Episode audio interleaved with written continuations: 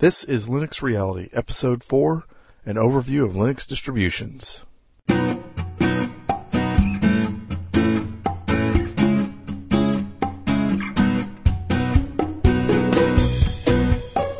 All right, well, welcome back, everybody. Um, this is your host, Chess Griffin. For those of you who are joining us for the first time, welcome. Um, hope you like what you hear and hope that you'll stay subscribed. Uh, I call this a podcast for the new Linux user, and it's really a podcast for for you know new users who who have maybe never used Linux at all and and are just kind of curious. So um, I welcome you and and look forward to hearing your thoughts and comments on the show. Uh, in this episode, we kind of got a lot to, to talk about. It's pretty exciting. So I'm going to get to some listener feedback and uh, respond to some emails, and then we're going to turn to the main topic, which is going back to our distrowatch.com website that we talked about last time and comparing some Linux distributions and talking about some of the differences and maybe start to narrow some down that we'll want to look at more closely. I think it'll be uh, some good information for sort of a basis for our future episodes. But before that, there's a couple administrative things I want to I want to get to. Um, check out the Frappr Map. The Frappr Map is a uh, it's a service they use the Google Maps and it lets people um, kind of as a group sort of put little virtual push pins on the world map and let people know where they're from, kind of like a guest book or something. And uh, there's no registration. It's free. You don't even need to use your real name or anything. You can use initials or handle. I just ask that you check it out and, and do put down where you're actually from because I think it would be kind of cool to see where all of our Linux Reality listeners are from.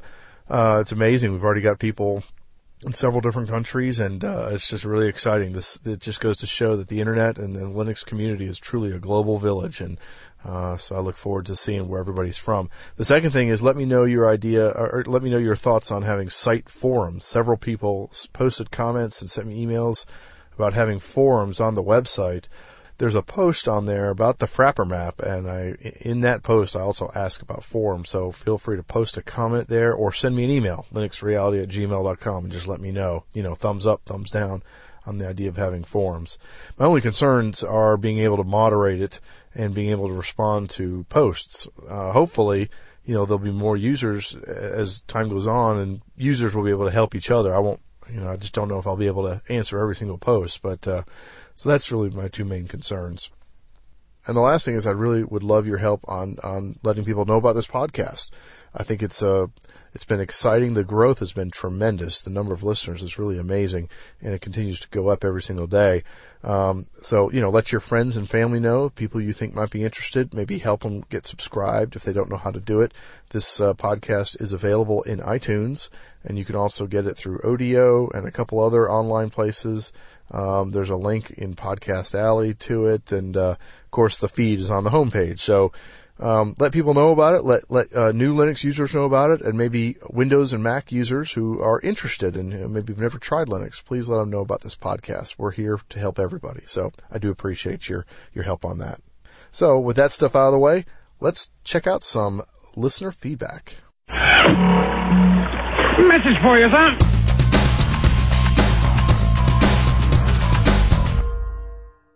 Okay, um, I've got a few emails I'm going to read here. Um, I got a lot this week. I uh, won't be able to get to all of them, but wanted to uh, read a couple of them here. Uh, first one is from uh, Brian, and uh, Brian writes, um, "I just wanted to send a note and say congrats on getting the podcast started. I really like it, and it wasn't hard to follow. I've only been using Linux for a year and a half, and it will be right up my alley. Anyway, just wanted to say keep up the good work, and if you need any help, feel free to ask." Thanks, Brian. Uh, thanks so much for sending that along. I appreciate that. And, and uh, you know, you, you, you mentioned about asking, uh, you know, if I needed any help. One idea I have for down the road is I may solicit um, uh, listener contributions for content. So I will definitely keep you in mind for that. I, I do appreciate the offer, and uh, that's definitely something I'm, I'm going to be considering for down the road. Next one I've got here is uh, from from a listener named JB. He says, "Hi, I'm JB, and I just started to listen to your podcast. It's great. Something about Linux I can listen to and learn something about it. I just started Linux about two months ago because I have a very old Win95 and it wasn't compatible with much anymore. Well, I still don't know, I still don't know much about how to use it, but I think your podcast can help me do that. Thanks for the podcast. P.S. I also suggested a forum, but since you just started, I don't know how that would go, but it would be cool. Well, thank you, JB. Um, I appreciate that. Glad to hear that you've switched over from Windows 95 to Linux, and I do hope that this podcast will help you uh, learn a little bit and um, about the forums. That's again something I am um, asking for feedback on. In fact, somebody else mentioned that as well, and that was uh, James. Uh, he wrote me this email, and he said, "Chess, great show. I ran across your podcast while looking for new shows at Podcast Alley. I'm a Windows developer, and I've been trying to get started with Linux, but I just haven't found the time or motivation. This show sounds like just the thing to finally get me started. Also, I like the idea of a forum that was mentioned on the site. I look forward to the next show. That's from James. Um, and then I've got a last one here uh, from Herman. It says, "Hi there. I'm a power Windows user, whatever that means, right? I do love Windows, not itself, but all the great software that is available for it. I've invested so much into Windows that I really never considered switching to Linux, but I'm willing to learn more from it. I do not know anything about Linux, and your show is just perfect for me. I love it. Thank you very much. Please keep it up. Thank you so much, Herman and James, for sending those along. Uh, you guys are really awesome, and um, I'm I'm really um, getting some awesome feedback from listeners, and uh, uh, it's it's very encouraging. Uh, so please feel free to send uh, feedback by email or send me an audio clip uh, at uh, linuxreality at gmail.com. And as I mentioned last week, I'm going to sort of take a few minutes here at each episode and read some emails and uh, sort of respond to folks as they ask questions. And as I mentioned, a couple of these people um, brought up the idea of forums, so you know, please do let me know about that. Uh, I look forward to getting your feedback. So with that, let's turn to the main segment, an overview of Linux distributions. Well, you may remember from the uh, last episode that I mentioned a website called DistroWatch, and DistroWatch is it really is great. I think we're going to come back to this website from time to time as I sort of point out distributions along the way because it's a good starting point. Um, you know, you may remember from last episode, I pointed out how, how there's links to, uh, certain, you know, to pages within DistroWatch about each distribution. And then in those sections, they have, uh, links to the home pages of each, of each distro. So, um, what I wanted to do is kind of go through several distributions here, just kind of give you sort of a high level overview of them, explain some of the background uh, of some of these distros, just so you can kind of get a sense of what's going on out there. And, um, you know, in the next couple of episodes, we're going to narrow it down to a few that we're going to really look at closely. But, um, this is sort of an overview. The thing to, con- the, you know, one thing to remember about these distributions as you look at the, uh, as you look at the list of them on the right hand side on DistroWatch is that there's a lot of different kinds of distributions. The neat thing about Linux is because it, it what, you know, it's the kernel plus those GNU compilers and libraries plus whatever you decide to put with it, uh, the neat thing about that is that people can tailor distributions to meet different needs. So, for example, there are some distributions that are uh, put together solely uh, for desktop users only, and it's not supposed to be like a like a server or anything. There are other distributions that are only a server. You know, they don't provide any desktop type applications. Um, there are other distributions on here that are that are um, you know it's a it's like a firewall. It's a it's an actual distribution that that can that Linux is a great firewall. Um, one thing people don't realize is that firewalls are really even a hardware firewall box that you buy from CompUSA or someplace really runs an operating system on it. And in fact, a lot of them run Linux. Uh, Linux is a great firewall, and there are certain distributions that are tailored to for that specifically. Um, there are other distributions that are sort of bleeding edge, you know, testing. They may t- they may provide a, a, a way to test some some really cutting edge technology that's not really available or not really ready for prime time. So there's a lot of different kinds of distributions on here. We're going to of course focus on the ones for desktop use only. So with that in mind, let's take a look at a few of them. One more thing before we get started. We'll go into more detail on this later but there are two different, there are sort of two different types of distributions in the sense of, of, of installing it. Most distributions are intended to be installed onto the hard drive, and there are other distributions that are uh, called live CDs, and it's really really neat. What it is is the entire operating system runs off of the CD itself. Nothing gets installed. You just put the CD in your CD-ROM you you know restart your computer, you know you boot to the CD rather than booting to your hard drive where maybe Windows is installed, and then the whole thing runs off the CD. It's really cool. Couple disadvantages is it's it's going to be slower than if you had it installed on your hard drive. Um, and the other disadvantage is because it's just running in memory, you know, it's not physically installed, it's not permanent, you know, nothing you do can be saved.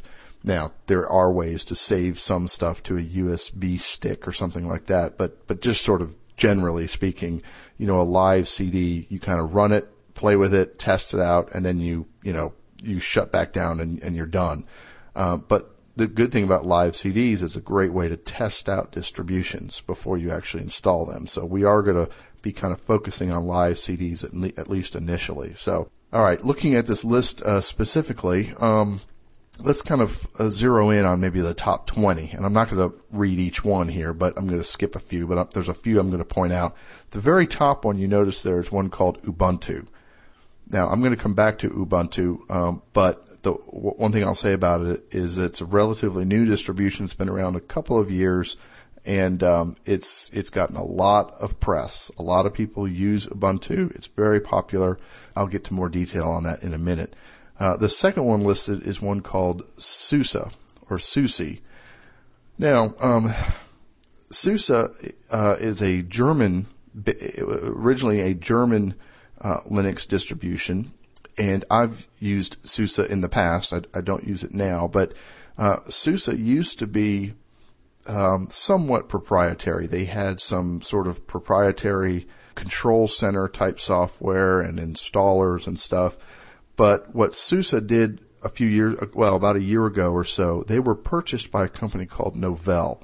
Novell is a company that has its own operating system called NetWare, but they have been interested in Linux and, and open source software for some time, and they bought SUSE uh, about a year ago or so, and they ended up opening the whole project up to the community, and now the project is called OpenSUSE. So let's click on the SUSE link here in the right hand side of DistroWatch, and you'll be taken to the page about SUSE. And you'll see it says the home page is www.opensuse.org. And let's take a look at some of these links here because I think this will be helpful. Um, you'll see how these pages within DistroWatch work. You'll see the name of the distribution, SUSE Linux. Homepage is opensuse.org.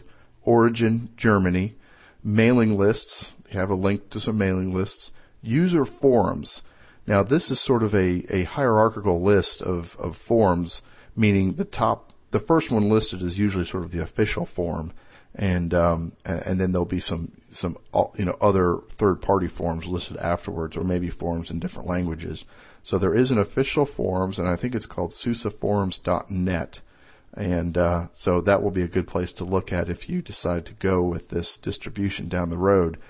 They have links to the uh, documentation that's available. They have links to the mirrors where you can download the CD. And don't worry about all this detail. We're going to, ex- I'm going to explain all this down the road about downloading and CDs and all of that. But I'm just explaining how these pages within DistroWatch work.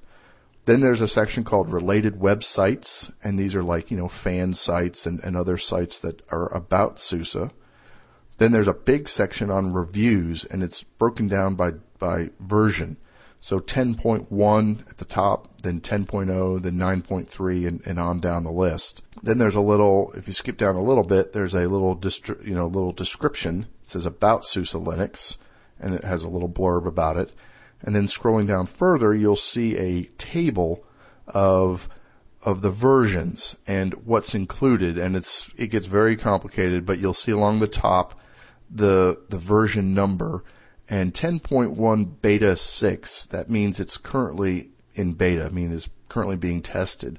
So the most recent sort of stable version is 10.0 and you can scroll down the list and read about what's included, some of the packages that are included. I think DistroWatch just kind of uh, lists sort of primary packages, so you know, as a way to compare distributions.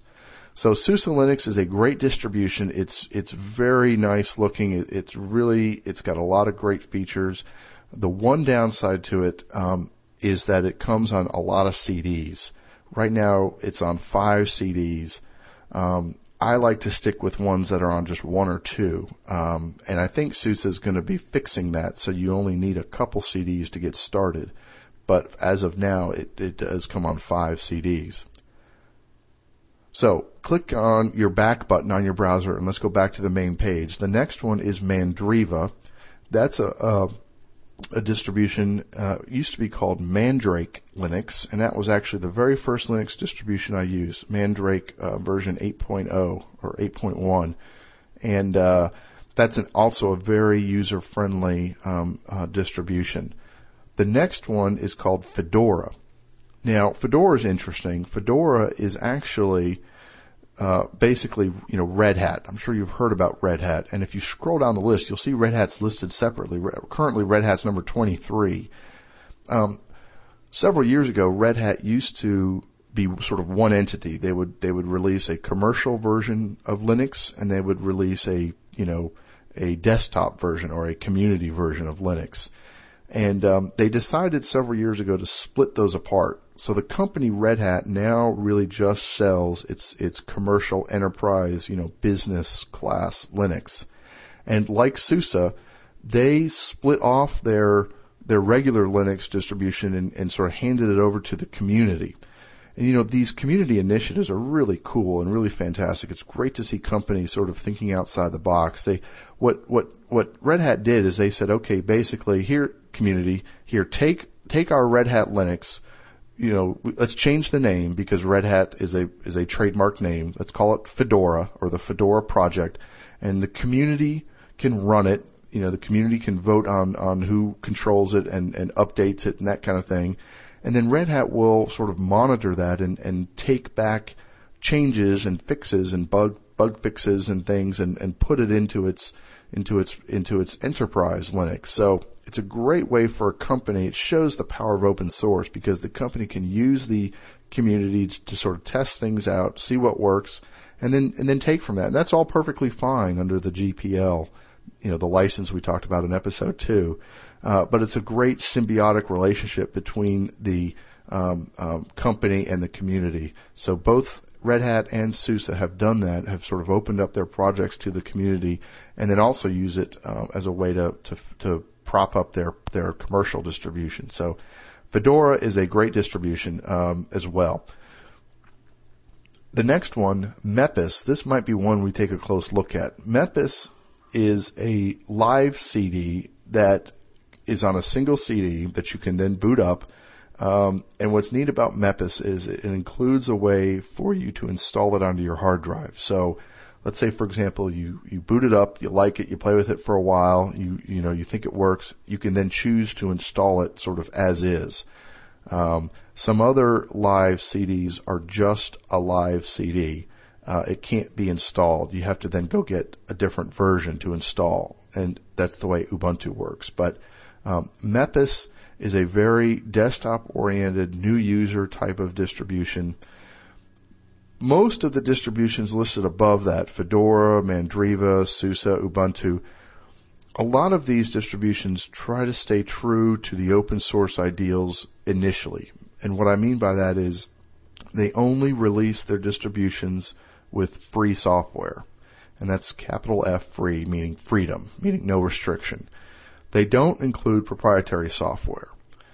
You know, a good example of that is, you know, the Flash plugin for your browser, or Java, or perhaps, um, you, you know, the uh, drivers for your NVIDIA graphics cards, or maybe um, another example would be a little plugin to be able to play MP3 songs. Those are proprietary pieces of software that are typically not included in those distributions. Mepis, however, has decided to include those pieces of, of software. Now, those pieces of software are free, you know, small f, meaning they don't cost anything. It doesn't cost anything to include Java or Flash or the MP3 thing.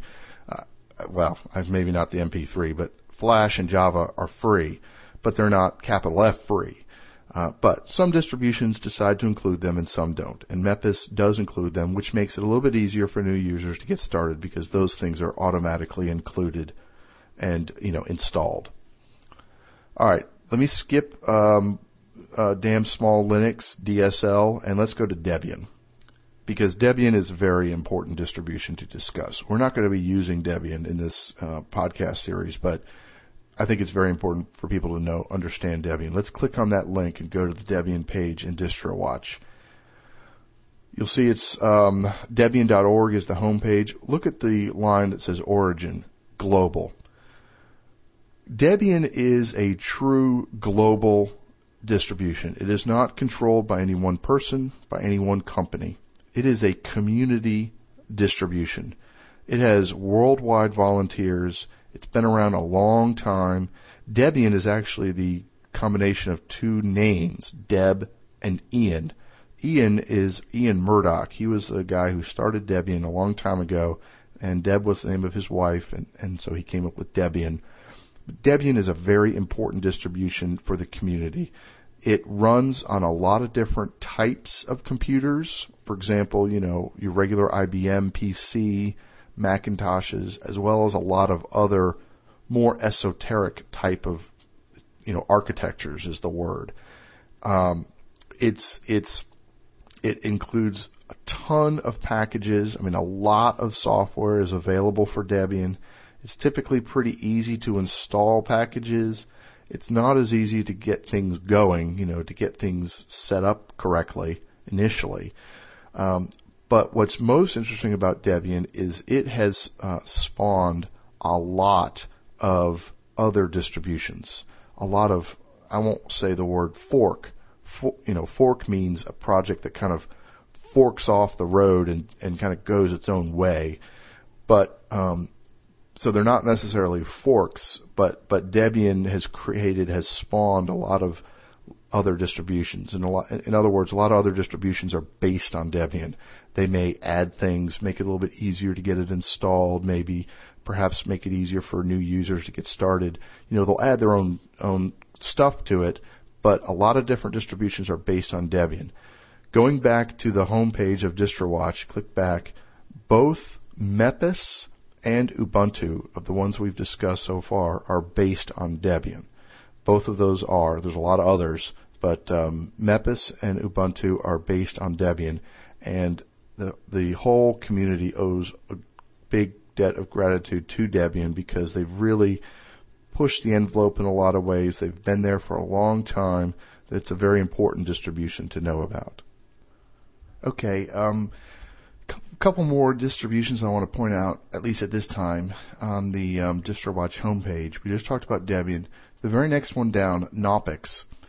Very quickly, the thing about Knoppix, the, the reason why I'd like to point them out is, is they are also based on Debian, but that was probably one of the first live CDs created uh, several years ago. A German guy uh, created it, and it's been very important and very popular, and it still is is used, and enjoyed by a lot of people and it really sort of started this whole live CD um, genre among Linux distributions. So uh, I like to point out Knoppix just to kind of give it a you know a hat tip, if you will, because I do think it's very important. Um, let me skip down a couple here to number 11, at least uh, today when I'm reading it, number 11, uh, Kubuntu. Now, Kubuntu, as you can probably imagine, is somewhat related to Ubuntu, uh, which is number one. And I'm going to get to this again also in a few uh, episodes from now, but um, just for now, just to explain the difference between Kubuntu and Ubuntu is they both use a different desktop environment. A desktop environment is this is one of the greatest things about Linux, I think. Linux is all about choice, and um, in in the Linux world, there are different kinds of desktop environments that you can use.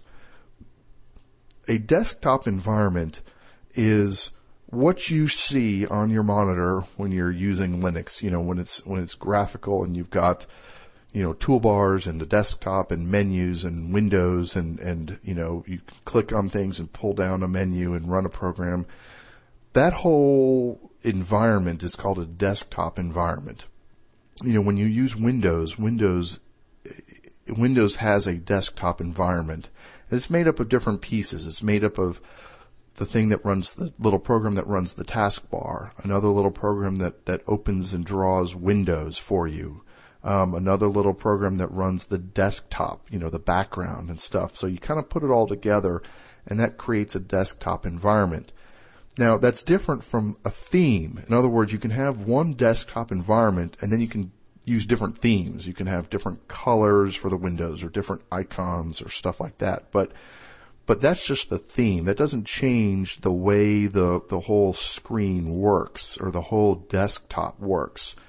In Windows, you only have one Windows environment. I mean, oh, there's only one desktop environment available. Now there may be some third-party hacks, but but basically, you know, officially there's only one desktop environment, and that's Windows. That's what you look at when you use Windows in Linux, you have there's many different ones. It's really neat, and you can have um, uh, different desktop environments, and you can try them out. Um, and, and the differences will be in, you know, how the panels work. You know, like the taskbar, or how the the file manager works. You know, the file manager is what you use to navigate through your files on the computer.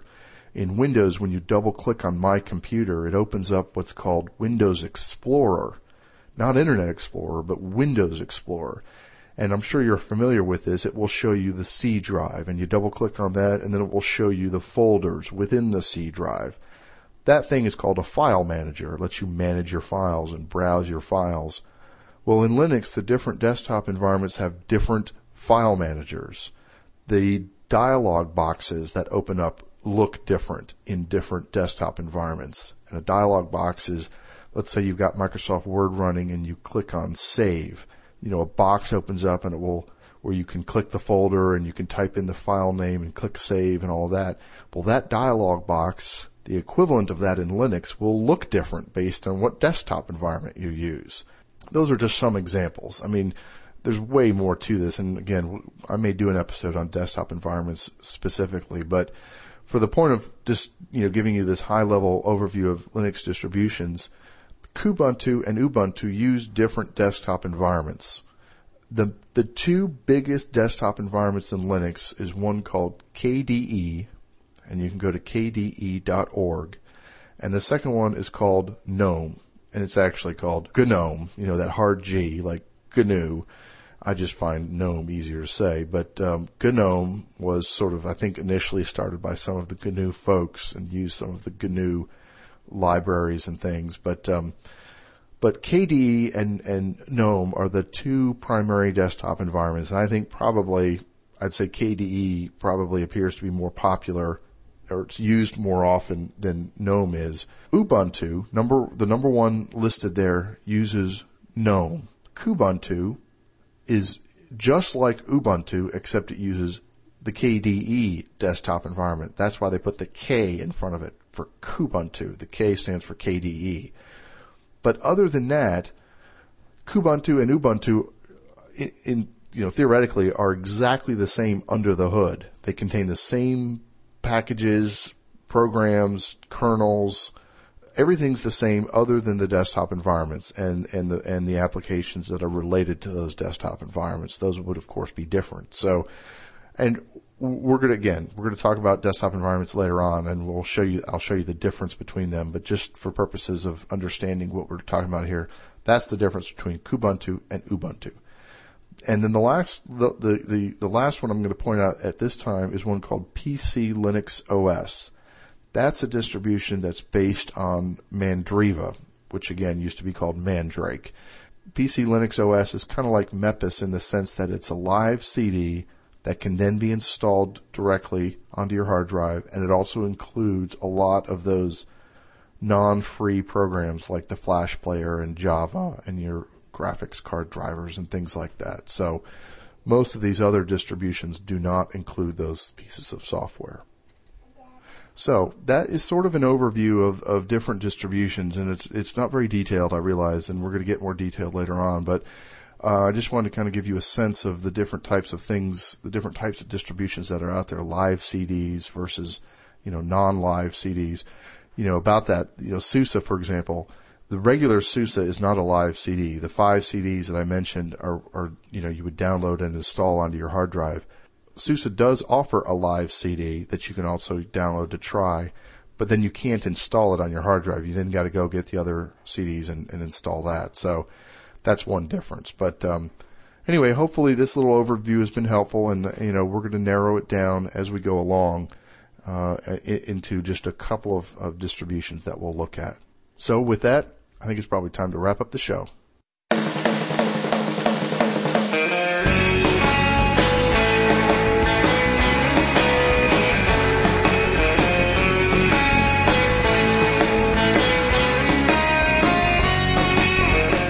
Right, well that's it for this uh, week, everybody, and uh, thanks so much for listening. And please do stay uh, stay subscribed.